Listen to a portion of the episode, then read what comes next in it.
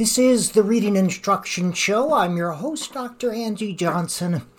The topic of today's podcast, it's a two or three, maybe four part series, I don't know, on the pseudoscience of reading. It's called The Pseudoscience of Reading and Space Alien Gravity Theory. Now that I've got your attention, the essence of science is this you ask a question and then collect data to answer the question. This is science. It's a process. It's a verb to science. With science, the data can't just be collected all higgly piggly.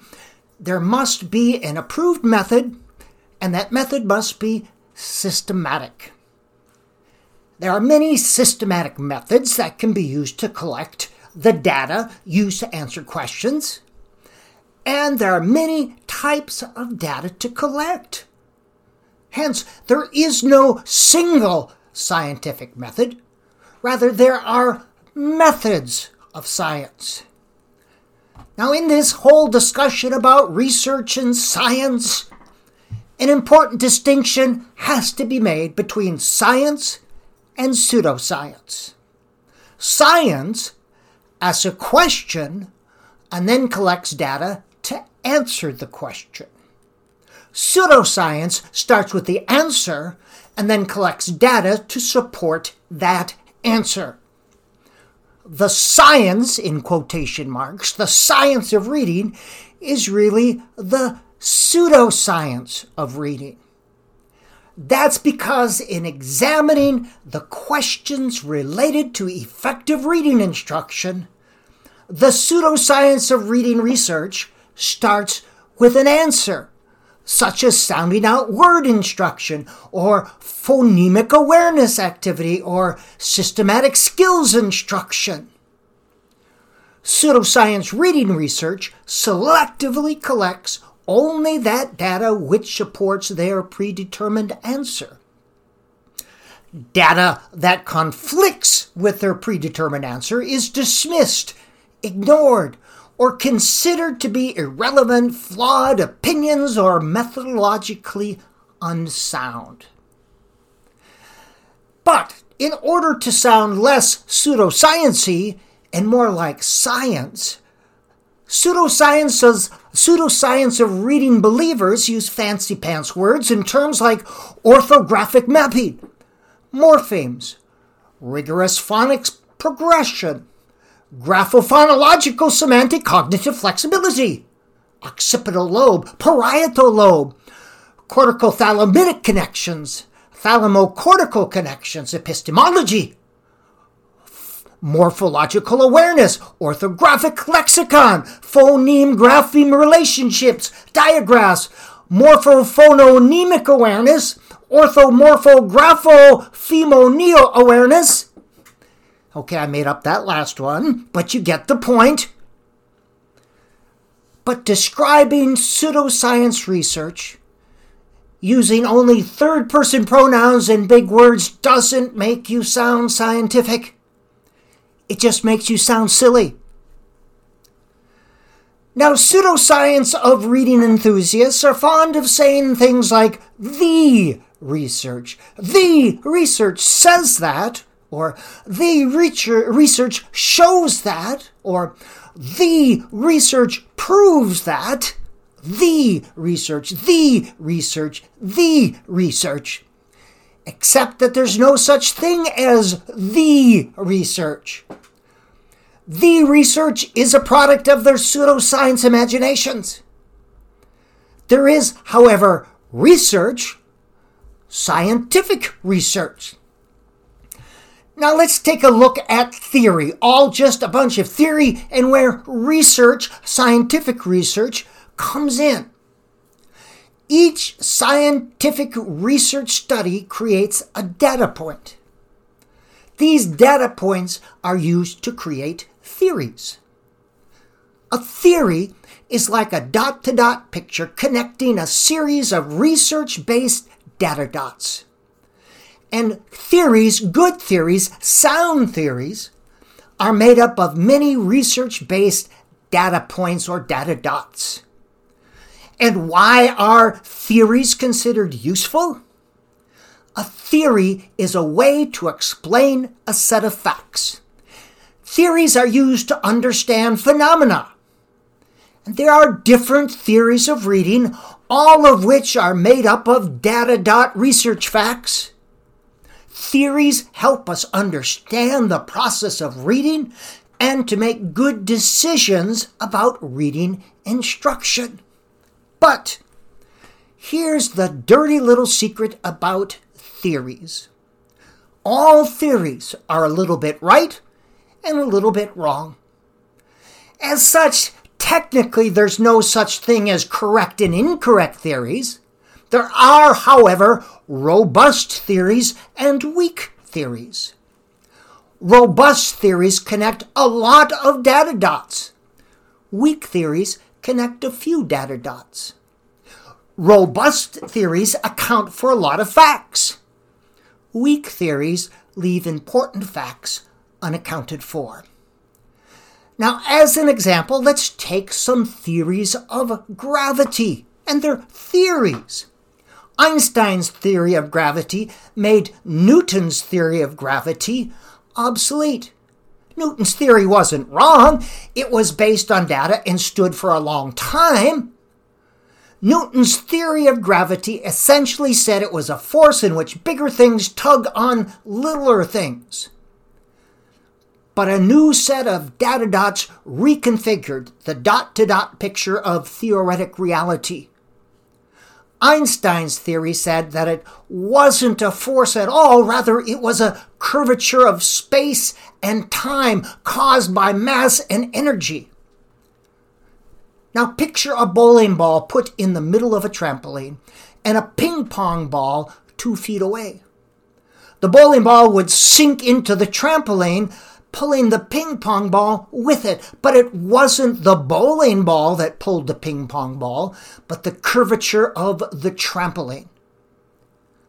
Now picture a trampoline in three dimensions, and you have Einstein's theory of gravity.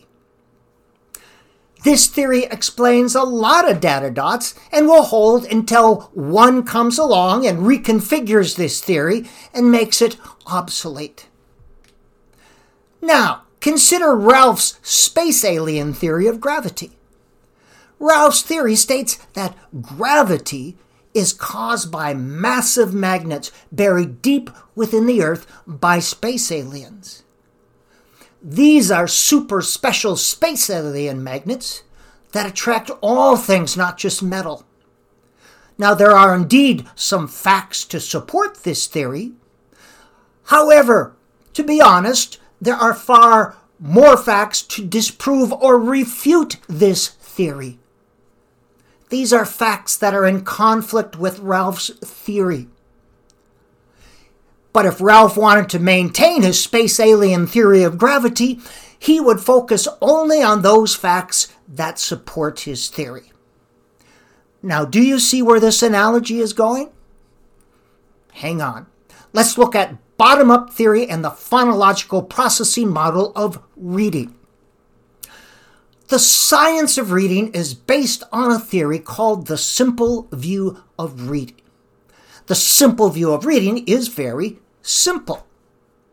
It defines reading as a combination of two things decoding and listening comprehension. Decoding plus listening comprehension equals reading. And what could be simpler than that? Well, the phonological processing model is a little simpler. The phonological processing model is a theoretical model. Models are representations that show how things work in reality. The phonological processing model of reading posits that reading is sounding out words. It represents reading as being a one way flow of information from the page to the thalamus and up to the cortex. You just sound it out. That's reading. Sometimes this is called a bottom up theory. The bottom up theory of reading. Simple view of reading phonological processing model, the bottom up theory of reading are all relatively the same. All see reading essentially as sounding out words, but it's a weak theory. It provides a very simplistic and inaccurate view of reading and doesn't fully explain important phenomena or account for relevant facts. Now, four facts in particular are left totally unaccounted for by the simple view of reading. And remember, the science of reading is constructed around the simple view of reading theory. Four facts. First, proficient readers do not look at fully one third of the words of the page on the page. Now, this indicates that readers are using more than the words and letters on the page to create meaning, they're using semantic and syntactic information along with background knowledge to fill in the blanks as they read. The second fact proficient readers often insert words that are semantically or syntactically correct as they're reading. Again, this points to the fact that information besides what's on the page is being used to recognize words and construct meaning. And third, the ratio of cortical thalamic nerves moving from the cortex down to the thalamus is more than thalamocortical fibers moving from the thalamus up to the cortex. There's more nerves going from the cortex down to the thalamus during reading as from the thalamus up to the cortex by 10 to 1. In other words, during the act of reading, almost 10 times more information is flowing from the cortex down to the thalamus than is flowing up from the page to the thalamus and up to the cortex. This shows that what's in the head is being used along with text clues to create meaning. And finally, the fourth fact Information from the cortex is used to direct the eyes during the act of reading. In other words, higher level processes drive or mediate lower level processes. Now, how do I know these four facts? Did I just make them up? No, you can read them in my book, all based on research, scientific research that did not start with the answer. Now let's look at a second theory of reading called a top down theory of reading. The top down theory states that during the act of reading, readers use primarily what's in their head to identify words and make sense of the text. In other words, information flows mostly down. Now, top down teachers would want students to have a whole lot of knowledge about what they're reading and memorize a whole bunch of words. Now, I know of very few, if any, that would adhere to this theory today. The top down theory. There are many who inaccurately call whole language and balanced literacy and the psycholinguistic model of reading, they call these top-down theories. But they are very, very wrong. The top-down theory of reading is not in alignment with the principles of whole language, balanced literacy, or the psycholinguistic model or neurocognitive model of reading. It just isn't. So let's look at a third series or set of theories called the interactive theory. The interactive theory of reading states that what's in the head interacts with what's on the page to create meaning. In other words, letters, words, and sentences interact with what's in the head during the process of reading to create meaning. Louise Rosenblatt called it a transactional theory. Now, in any transaction, both parties give something to get something. So, this theory states that reading is a transaction between the reader and the text. And this is in alignment with schema theory, and that states that we perceive the salient elements of reality and fill in the blanks with what's in our head. And this is in alignment with constructivist learning theory, which states that we use what's in our head to construct our view of reading or to understand what we're reading. And this is in alignment with a neurocognitive model or a psycholinguistic model of reading. So let's take a look at these two models. The neurocognitive model of reading or the psycholinguistic model of reading accounts for the four unaccounted for facts described earlier. And here, reading is not defined as sounding out words, but it is the process of creating meaning with print. During this meaning making process, the brain uses three cueing systems to recognize words on the page. Recognize means you see them and instantly know what they are. These three cueing systems are the phonological, the semantic, and the syntactic. These are three interacting and interrelated systems. They're used to recognize words, to see them and automatically know what they are. This is different from identifying words. Identifying words is you see them, you don't recognize them, and then you employ a strategy. Also, with this model, readers use what's in their head, their schema or schemata, to make sense of what's on the page. This model this theory accounts for the fact that during the process of reading, our eyes fixate on only approximately 60% of the words on the page. And of these fixated words, our eyes usually stop or fixate on only one or two letters.